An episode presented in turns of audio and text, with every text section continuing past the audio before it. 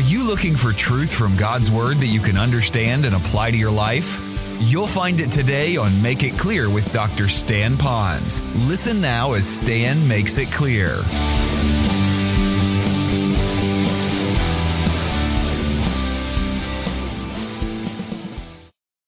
It would not surprise me that those that are listening, even this morning as we begin our message here, that you are carrying on your heart someone that you really wish that they would be walking much closer to the Lord, would have fully surrendered to the Lord. Maybe it could be a husband, or it could be a wife. It could be someone that you have been dating perhaps for a long time. It could be a son or a daughter. It could be a brother or a sister or a mom or a dad. Or someone that you have just grown very close with over the years and you've had sweet fellowship together but you've noticed them drift away from the Lord for whatever reason, and we're here not to condemn or criticize, but we have to accept the fact that they aren't walking with the Lord. And you know, the Apostle Paul recognized that as well, and so he is in a section of Scripture that we're going to learn today about how do we pray so that lives will change. Now, when I talk about that, I'm not just saying that if you have a bad life and you want to get right as much as you have a good life and you would like to get better. Paul's blanket prayer that he is now praying for these people is that they would learn and know some things so that their lives would be all that God would have them to be. But it's still well worth learning of how do we pray a prayer that someone else's life will change.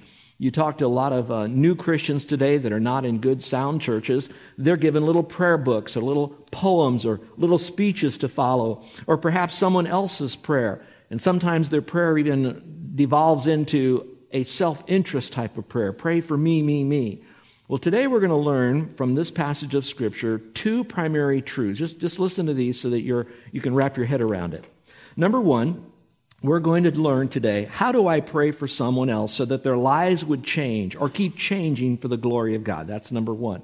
The second, though, in that prayer that we're going to learn how to pray, we're going to learn the content of that prayer.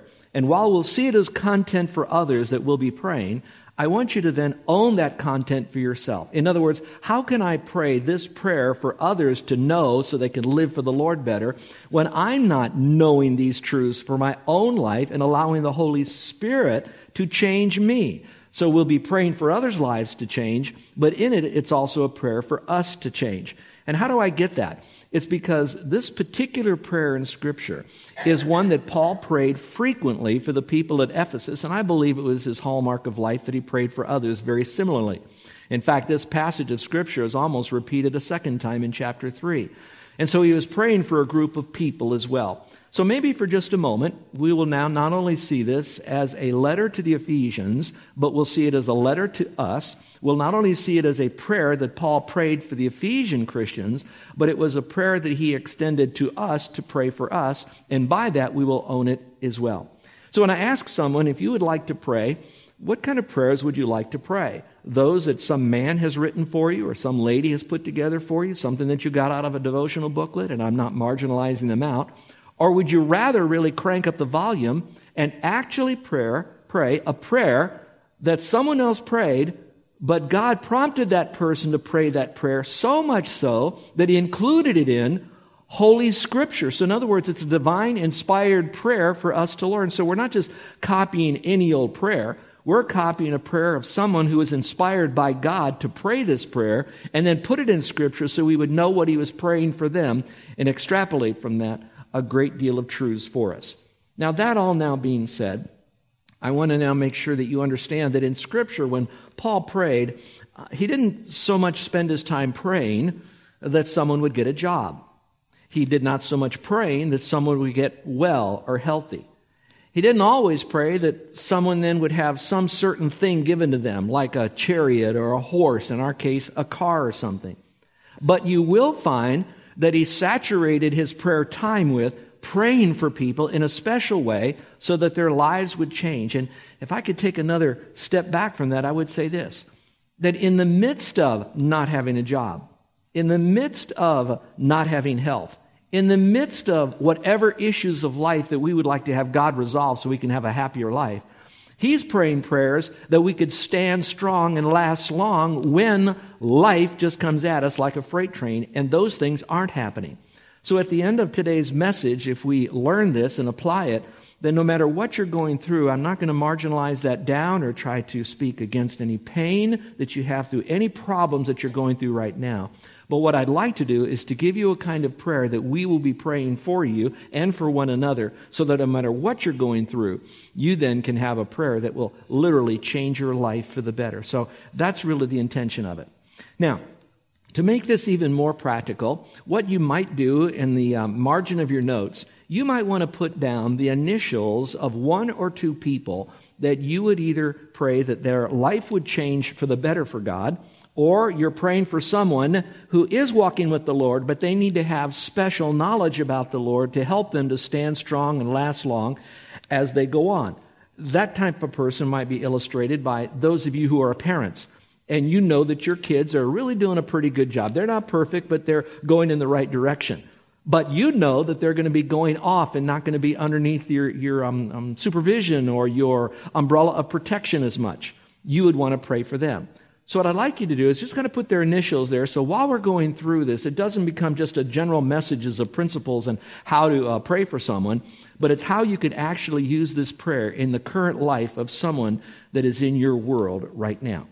So, all of that being said, we're going to look at some of these principles, and I hope that they'll be as helpful to you as they will be to others who have applied it to their lives. So, here's number one we have our person in mind, we own this truth, and now we want to focus on the person's strengths as we begin to pray for them. So, you have that person in mind, you want to go to the Lord in prayer. So, before you do, don't just immediately launch into all their problems and how they're sinning and how they need to get right with God and all of that.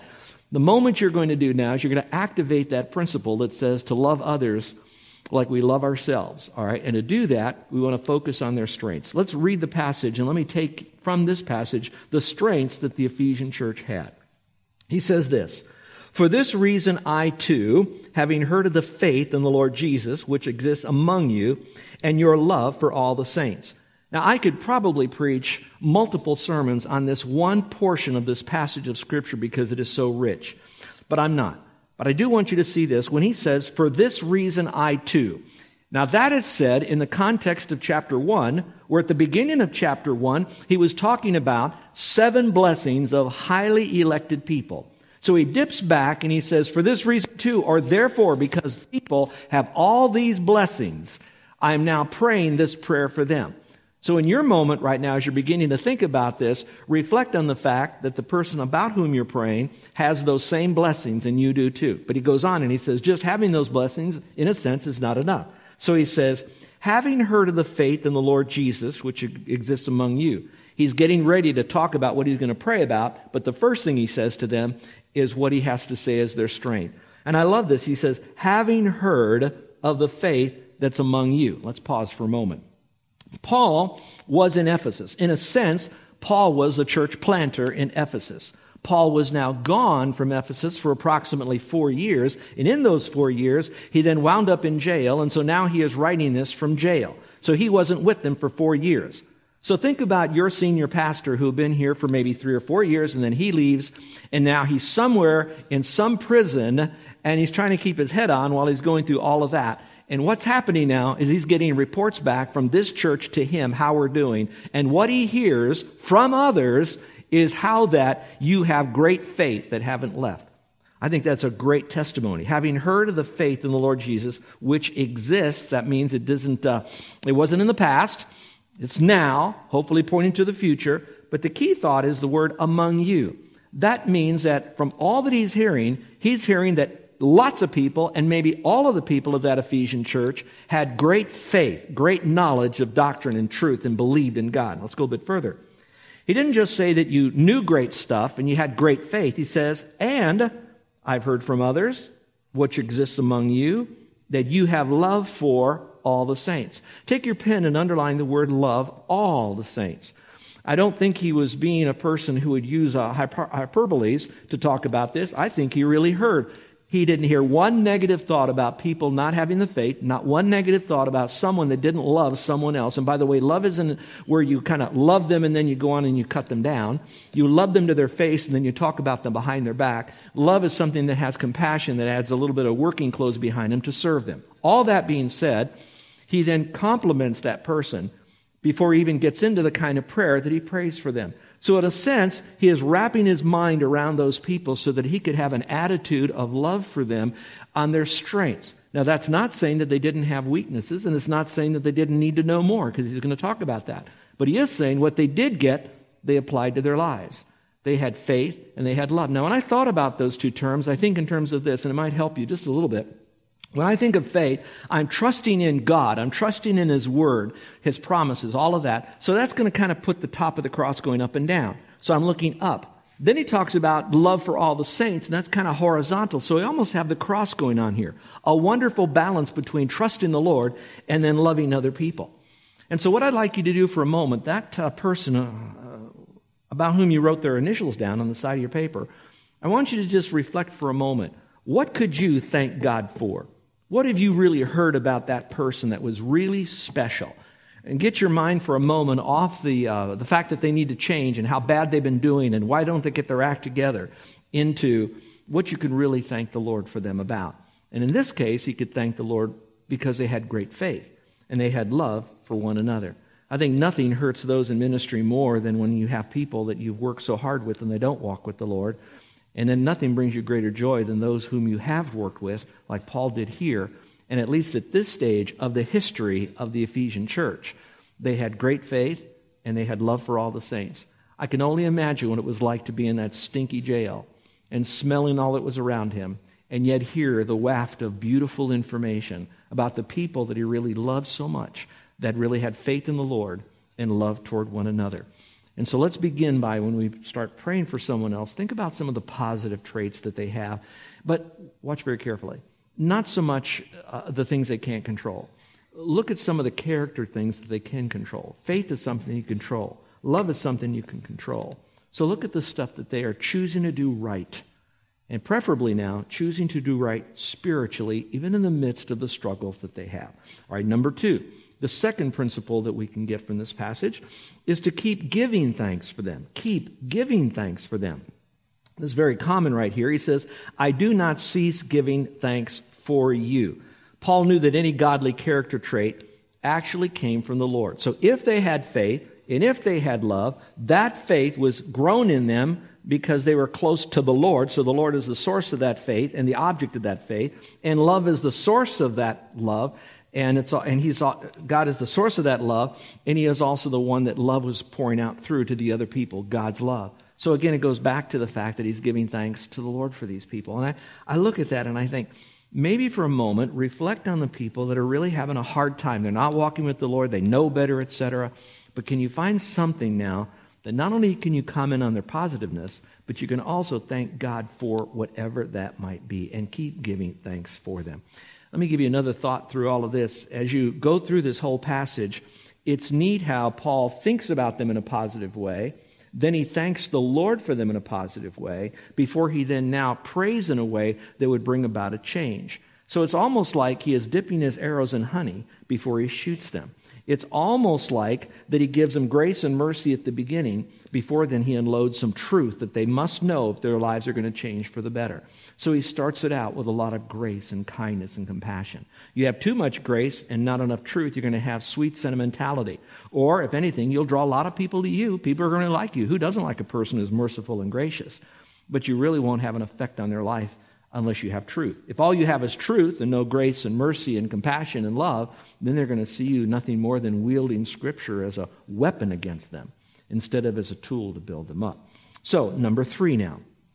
We talked about giving thanks for them. I got that. But then it says, keep on asking for them. Here it says, while making mention of you in my prayer. Now, here's my point on that. That means in this case, we're not just thanking them, but it also says, while making mention of you in my prayer, implying now that I'm doing this while I pray. I'm also adding to my thanksgiving something else that's going to come here in a few moments. I'm just kind of dividing it up. So he says, I thank, but while I'm making mention of you in my prayer, we're going to see what did he mention about them to the Lord in his prayer. My only point is this making mention. I did not cease doing this. And so I would like to wrap my arms around each one of you. Those of you that are carrying the burden of a loved one who is not walking with the Lord, a burden of someone who you are very concerned with about where they're going to go with their life, especially as they begin to move away from your um, baby daily encouragement. I don't know what you might be going through right now, but let me encourage you don't ever, ever, ever give up on them. Continually pray for them. I'd like to tell you a story about someone that I know. There was a young uh, a boy who grew up in a family, and that family was committed to Christ, just like most of you right here. So much so that the family walked with the Lord. They served the Lord in the church together. The kids went to the church with them together nearly every time the doors were open, almost the last ones to leave. They moved chairs when they were asked to move chairs. They got involved in a very healthy and vibrant youth ministry. At home, they would have devotions once a week in the morning before they would go to school. They went to seminars that were all week long to learn basic life principles. Once a year, they would go to that. They memorized Romans chapter 6, 7, and 8 together as a family. They did most everything together. But as the kids got older and started getting um, where they can start thinking more on their own and they were coming out of the house, they kind of went on into life. They never totally abandoned their faith, they never abandoned their family but at the same time, they certainly weren't walking with the Lord. And so the parents were incredibly concerned about that. And what they've done is they've chosen to take what I'm teaching you today, and they took it to heart where they prayed consistently. And when they did that, they prayed nearly day after day, not quite. I don't know, maybe they did. But they did pray week after week and month after month, year after year, and almost decade after decade. And there they were sitting in their home, as the story goes. Is a true story. They got a phone call, and the person said, Hi, Dad, and uh, started to break down and cry. And when he did, he then explained this most incredible, and my term is, I know you may not like the term, but my term is a come to Jesus moment. Do you know what I mean by that? It's where God really broke that person. The parents never prayed that God would drop the hammer on their kid prayed this prayer that God would do some great things. And that kid is now weeping. He now was suffering some of the uh, consequences of his wrong choices. They weren't fatal. He'd survive and he would thrive afterwards. But God really had to get a hold of him. But the parents never gave up praying. And now that person is grown and living full on for God, serving the Lord. Amazingly, what he had learned as a kid growing up as an elementary junior high and high school, I think just about all of it came back to him.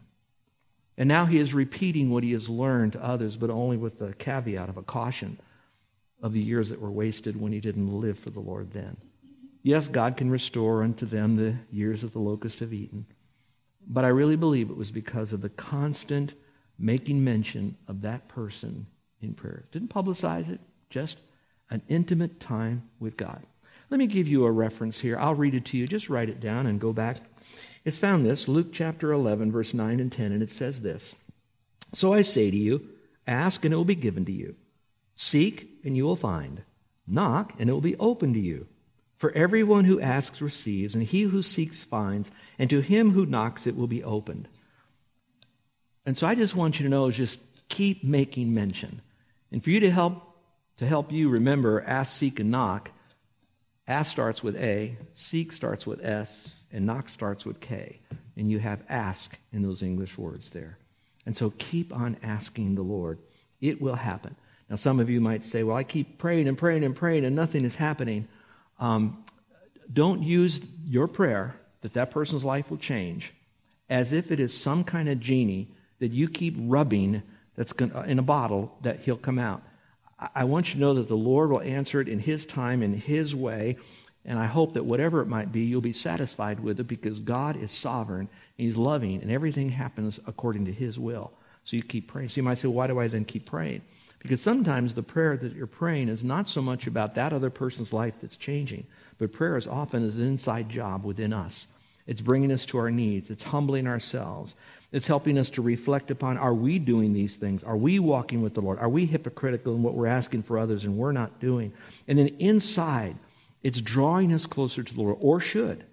And so things are happening that even if that person does not benefit, we should and will benefit from this type of prayer. So keep on asking for them. Please don't ever give up for His glory.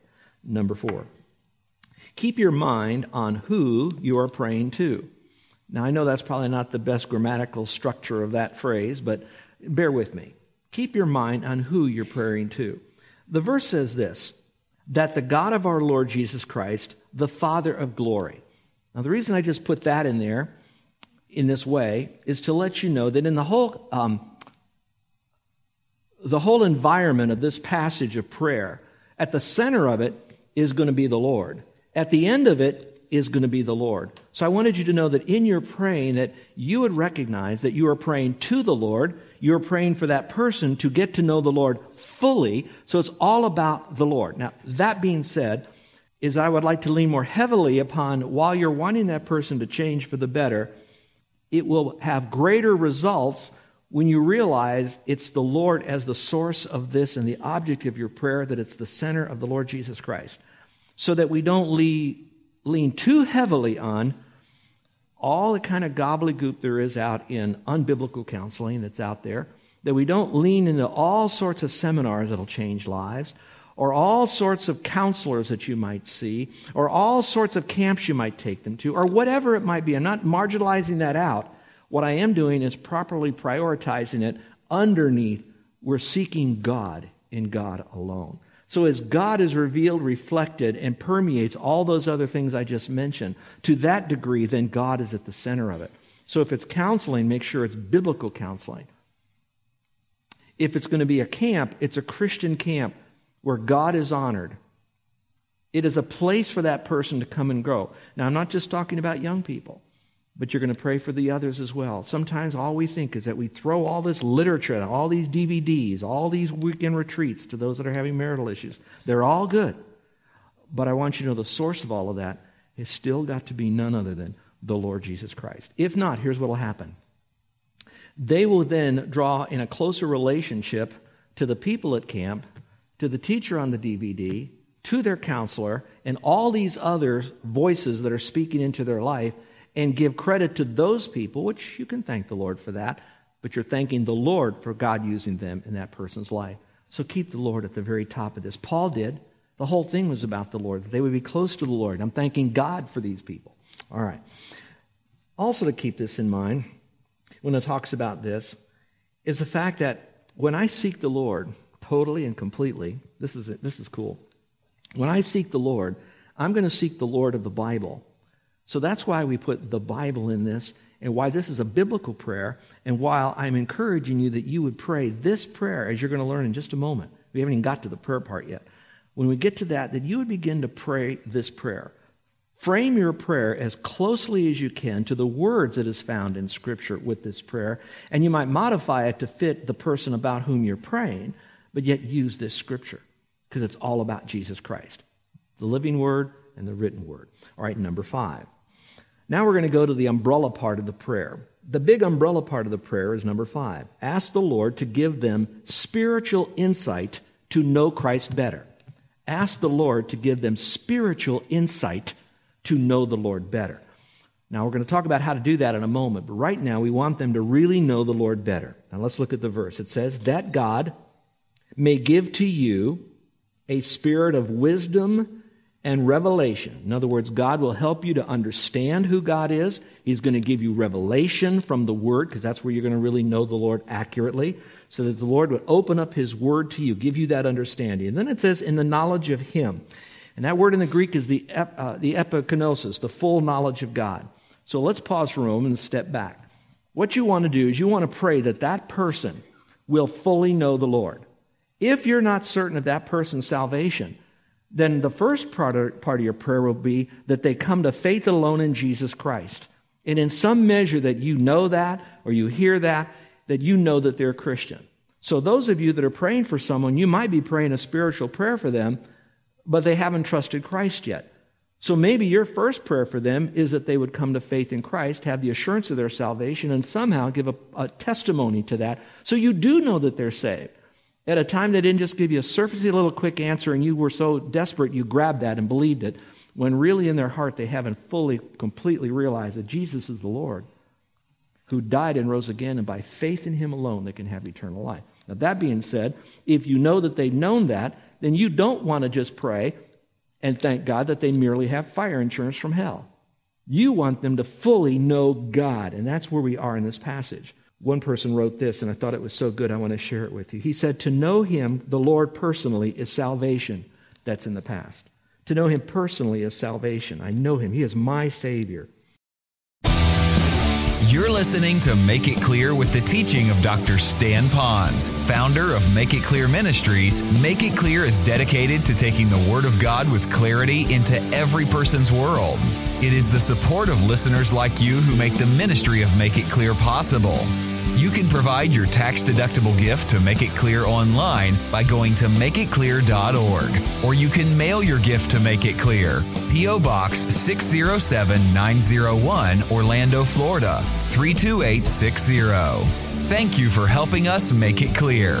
If you would like to have Dr. Ponz speak at your church or event, please send us an email at tellmemore at makeitclear.org.